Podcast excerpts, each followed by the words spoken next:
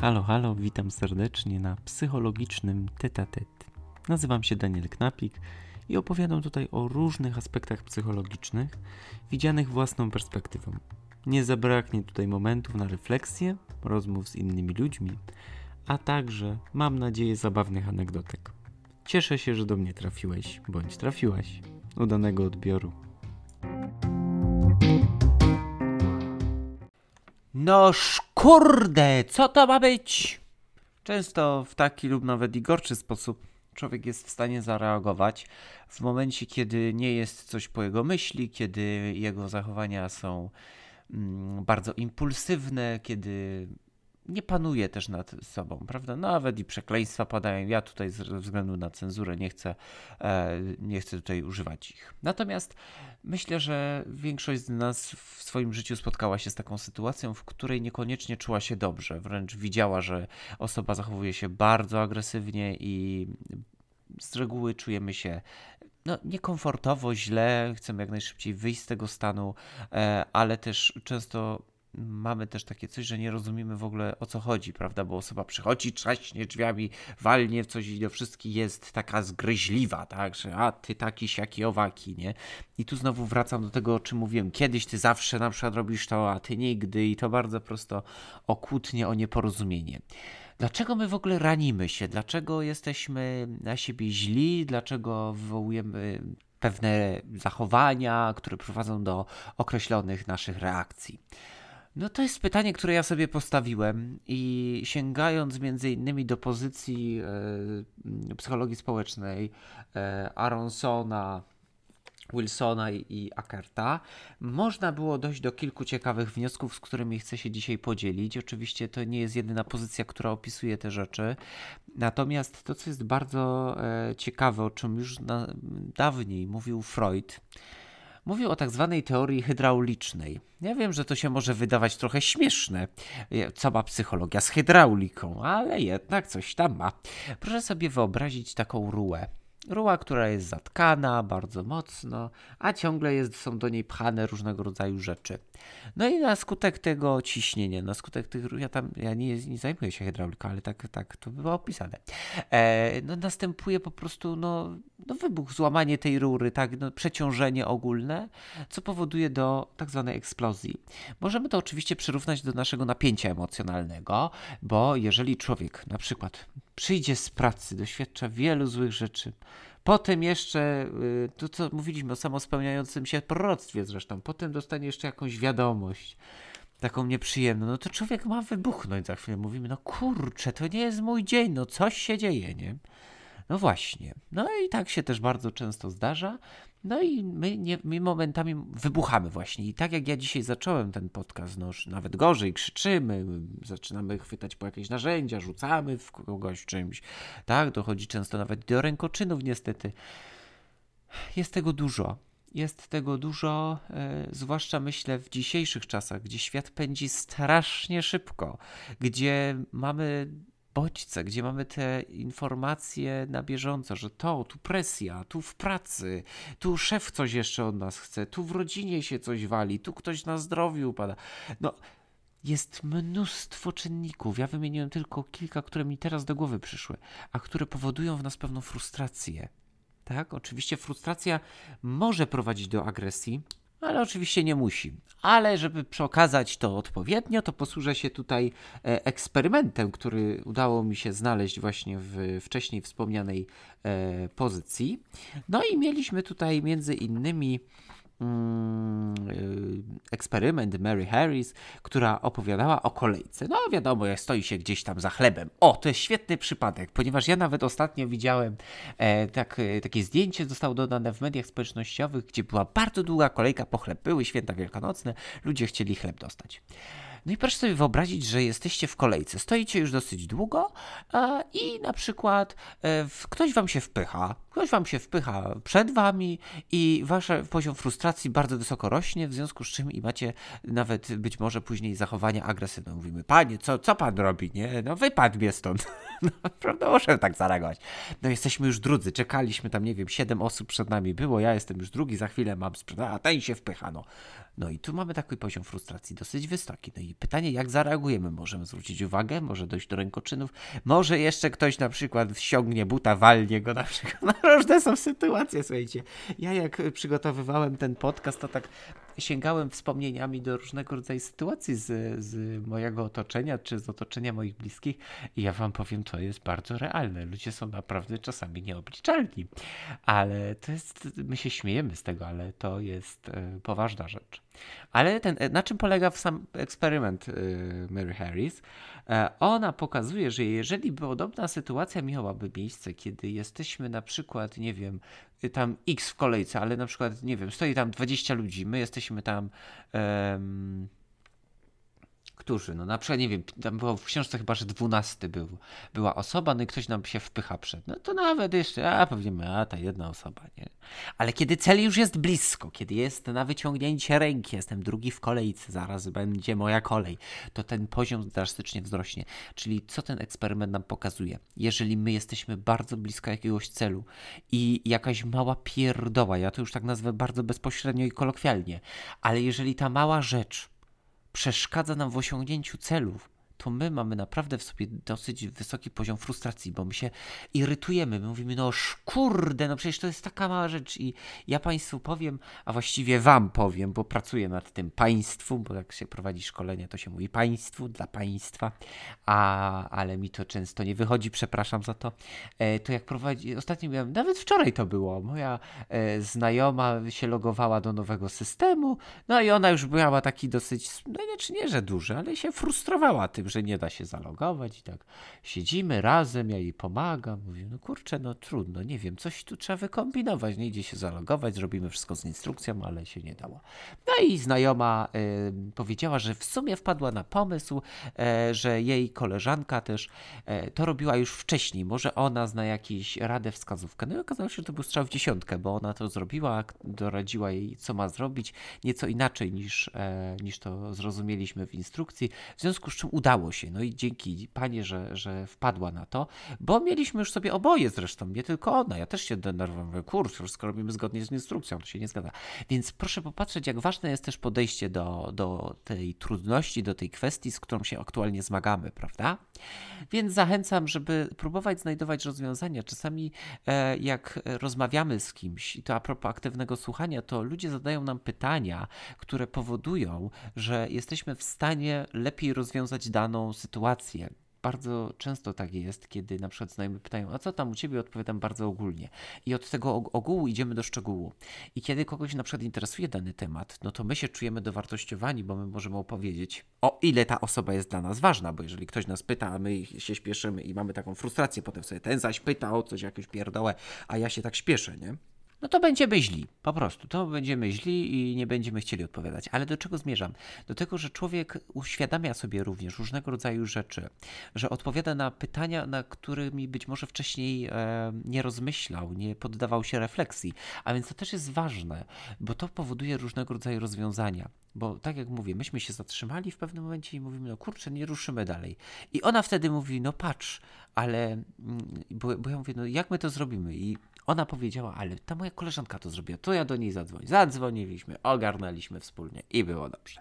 Okej, okay, słuchajcie, to taka dygresja a propos a propos tego wszystkiego. Natomiast jeszcze wrócę do tej teorii hydraulicznej Freuda, e, ponieważ my musimy w jakiś sposób odreagowywać. Ja nie wiem, czy ja to już mówiłem w jakimś podcaście, czy, czy po prostu na jakimś warsztacie, czy ze znajomymi. Ja strasznie dużo gadam, ja robię wycieczki, wiecie o tym. E, I i ja ze znajomą tak usiadłem kiedyś, bo mnie zaprosiła do siebie z przyjaciółką właściwie siedzimy, siedzimy i mówimy, jak ważne jest odreagowywanie, że człowiek tylko pędzi za tym wszystkim i nie ma tak naprawdę momentu, żeby tak usiąść w jakiś sposób odreagować. To coś, co lubimy, tak? E, coś, co sprawia nam przyjemność, e, spędzenie czasu z bliskimi, jakaś siłownia, być może jakiś taka, taki relaks typowy, położenie się nawet na kanapie, posłuchanie jakiejś dobrej muzyki, e, wykrzyczenie się nawet w poduszkę jest odreagowaniem, więc pamiętajcie, też o tym, bo, bo często jest tak, że my jesteśmy jak ta chodząca bańka, która ma zaraz pęknąć, a w tej bańce jest y, bardzo dużo rzeczy, bardzo dużo emocji i potem obrywa się niewinnym ludziom. No i dlaczego my ich ranimy? No ranimy ich, bo nie ma, bo jest na wyciągnięcie ręki, prawda? No, no napatoczył się akurat, no patrz, no. No i, i, i potem by, by co? I potem mamy w sobie frustrację znowu, bo jeżeli człowiek jest empatyczny, to powie, Jezu, ja na niego tak nakrzyczałem, on Bogu ducha winny był, nie? Dlatego ważne jest też komunikowanie. Ja bardzo często to lubię robić, że e, przychodzę do jakiegoś miejsca, gdzie na przykład mam i mówię, wiesz co, no ja mam dzisiaj fatalny dzień, ja cię bardzo z góry przepraszam, jak ci coś głupiego powiem, ale jakoś tak dzisiaj to nie jest mój dzień. No ja zaraz komunikuję, ludzie wtedy wiedzą, że e, potrzebuję takiej większej przestrzeni, bo powiem wam, że zmagamy się z różnego rodzaju sytuacjami trudnymi dla nas i z wyzwaniami, słuchajcie, e, i to jest też potrzebne że, że, bo my się przyzwyczajamy bardzo szybko też, że ludzie powinni być, no na przykład jeżeli ja będę człowiekiem szczęśliwym i gadatliwym, no to jak nic nie będę mówić i będę na przykład po prostu obecny, ale nic nie będę mówić, no to ludzie zaraz powiedzą, no coś nie gra, nie? No ale też mam do tego prawo, też jest to potrzebne, moi mili, więc nie zapominajcie też o tym, e, że że czasami w życiu nawet tych ludzi, którzy nam się wydaje, że są idealni, perfekcyjni, zdarzają się błędy. Ale to jest to, o czym ja mówiłem w social mediach, nie? że my wrzucamy tylko do, do internetu to, to, co nam się udaje, a gdzieś jest większa trudność z tym, że żeby mówić o swoich trudnościach czy porażkach. To jest wyzwanie i nie każdy ma też taką odwagę, żeby e, o tym opowiedzieć e, swoim bliskim, e, a obcym to już w ogóle, tak? Czasami nawet tym obcym jest łatwiej, nie? Bo to ktoś zostawi to dla siebie albo tak. To często są sytuacje w parku, nie? Że na przykład się tam się usiądzie i tam zaczyna się dyskusja i, i nagle z jakimś mm, obcym człowiekiem jesteśmy w stanie mu też dużo powiedzieć. Ale to wszystko zależy. Ja nie będę tutaj wnikać, słuchajcie, to jest temat bardzo dyskusyjny, ja nie chcę w to wchodzić. Nie robimy tej wycieczki dzisiaj. Może kiedy indziej. Natomiast jeżeli chodzi jeszcze o takie, dlaczego my ranimy innych ludzi? No na skutek przede wszystkim używek, tak? My nie wiemy w jaki sposób się zachowamy, kiedy, e, znaczy może wiemy, jeżeli jesteśmy specjalistą e, od siebie samego, bo, każdy z nas jest ekspertem. Ja to ciągle będę powtarzać. E, no to co? Jeżeli ja wypiję alkohol, no to część młodych ludzi ma takie nastawienia, zresztą nie tylko młodych, że to rozluźni, że to, no to rzeczywiście tak jest po części, bo tam łatwiej się coś opowiedzieć, łatwiej się może i tańczy, tam ułatwiają różne rzeczy, ale też może wzbudzić niepotrzebną agresję. Tak, że, że ktoś nam coś powie i my zaraz to do siebie bierzemy, nie myślimy, że to mogło być w jakimś żarcie, w kontekście czegoś i no zaraz huzia na juzia i już zaraz trzeba atakować. No może tak się okazać. W związku z czym tutaj też jest zwrócony aspekt na to, że ranimy innych ludzi, bo jesteśmy może tak oceniająco powiem, ale lekkomyślni w tym wszystkim. Napije się alkoholu i niech się dzieje wola nieba. Nie? Z nią się zawsze zgadzać trzeba, Fredro powie. Ale no, czy to jest dobre? Znowu, zasada Arystotelesa, złotego środka, równowaga życiowa, ona jest bardzo, bardzo istotna. Dobrze. Kiedy jeszcze ranimy? Kiedy ktoś nas zrani, tak? Jeżeli na przykład mamy sytuację, w której e, ktoś e, bardzo niefajnie się zachował dla nas i jest nam z tym źle, to człowiek ma takie poczucie, że zemsta, nie? Zemsta y, da radę, zemsta spowoduje, że będę w stanie y, tutaj jakoś sobie z tym poradzić. Słuchajcie, to jest bardzo szeroki temat z tą zemstą, bo jedni twierdzą, że rzeczywiście to gdzieś pomaga, ale czy to będzie w zgodzie z wami, na przykład, jeżeli takie coś zrobicie? Czy rzeczywiście warto dążyć do tego, żeby wciąż w jakiś sposób tą relację utrzymać, skoro człowiek gdzieś tam zachował się dla nas nie okay, przekroczył granicę i mamy taki stosunek, ja to tak podkreślę, w jakim kontekście ja to odbieram, żeby nie było nieścisłości, że dana osoba przekroczyła jasno i sztywno nasze granice, co oznacza, że automatycznie nie chcemy mieć z nią kontaktu, podjął taką decyzję, a nie inną, albo podjęła, e, w związku z czym ok, szanuję to, to zachowaj się w taki sposób, nie próbujesz tego naprawić. E, koniec, tak?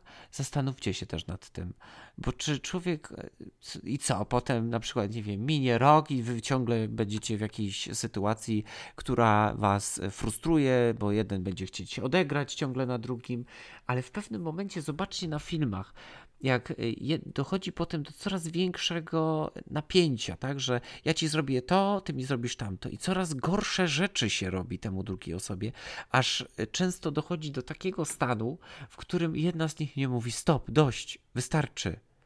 Już zbyt wiele straciłem i czasu, i nerwów, i być może jakichś rzeczy czy osób też, prawda, które nie powinny być w ogóle w to wplątane. I to się zaczyna dziać. Bo ktoś zrobił coś złego dla tej drugiej osoby. Zranił uczucie, pobił go, nie wiem, ranimy drugiego człowieka, bo nie spłacił nas na przykład, uciekł z tymi pieniędzmi, albo nagle e, nie ma go. Nie wiem, zrobił coś, co nie jest dla nas ok. Po prostu, ja tu różne przypadki dałem.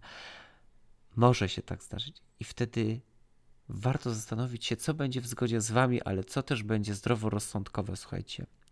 Nie ma nic gorszego niż podejmowanie decyzji, które są w momencie, w którym my czujemy bardzo duże emocje. Ja specjalnie tutaj się tak, takie dłuższe przerwy robię, po to, żeby też Wam uświadomić to, że jest to cholernie trudne.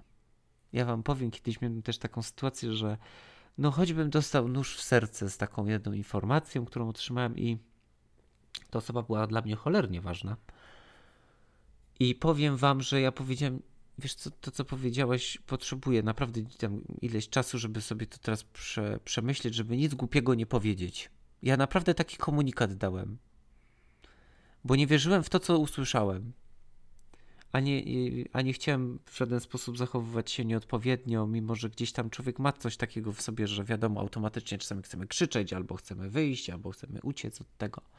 Różne są. I powiem wam, dobrze, że człowiek nie, podjął te, nie podejmuje decyzji, czy że próbuje przynajmniej, że dobrze jest, jeżeli człowiek podejmuje decyzję, jak daje sobie taką chwilę oddechu, tak? Bo w pierwszym momencie to już huzia na juzia, ale to, czy to jest dobre?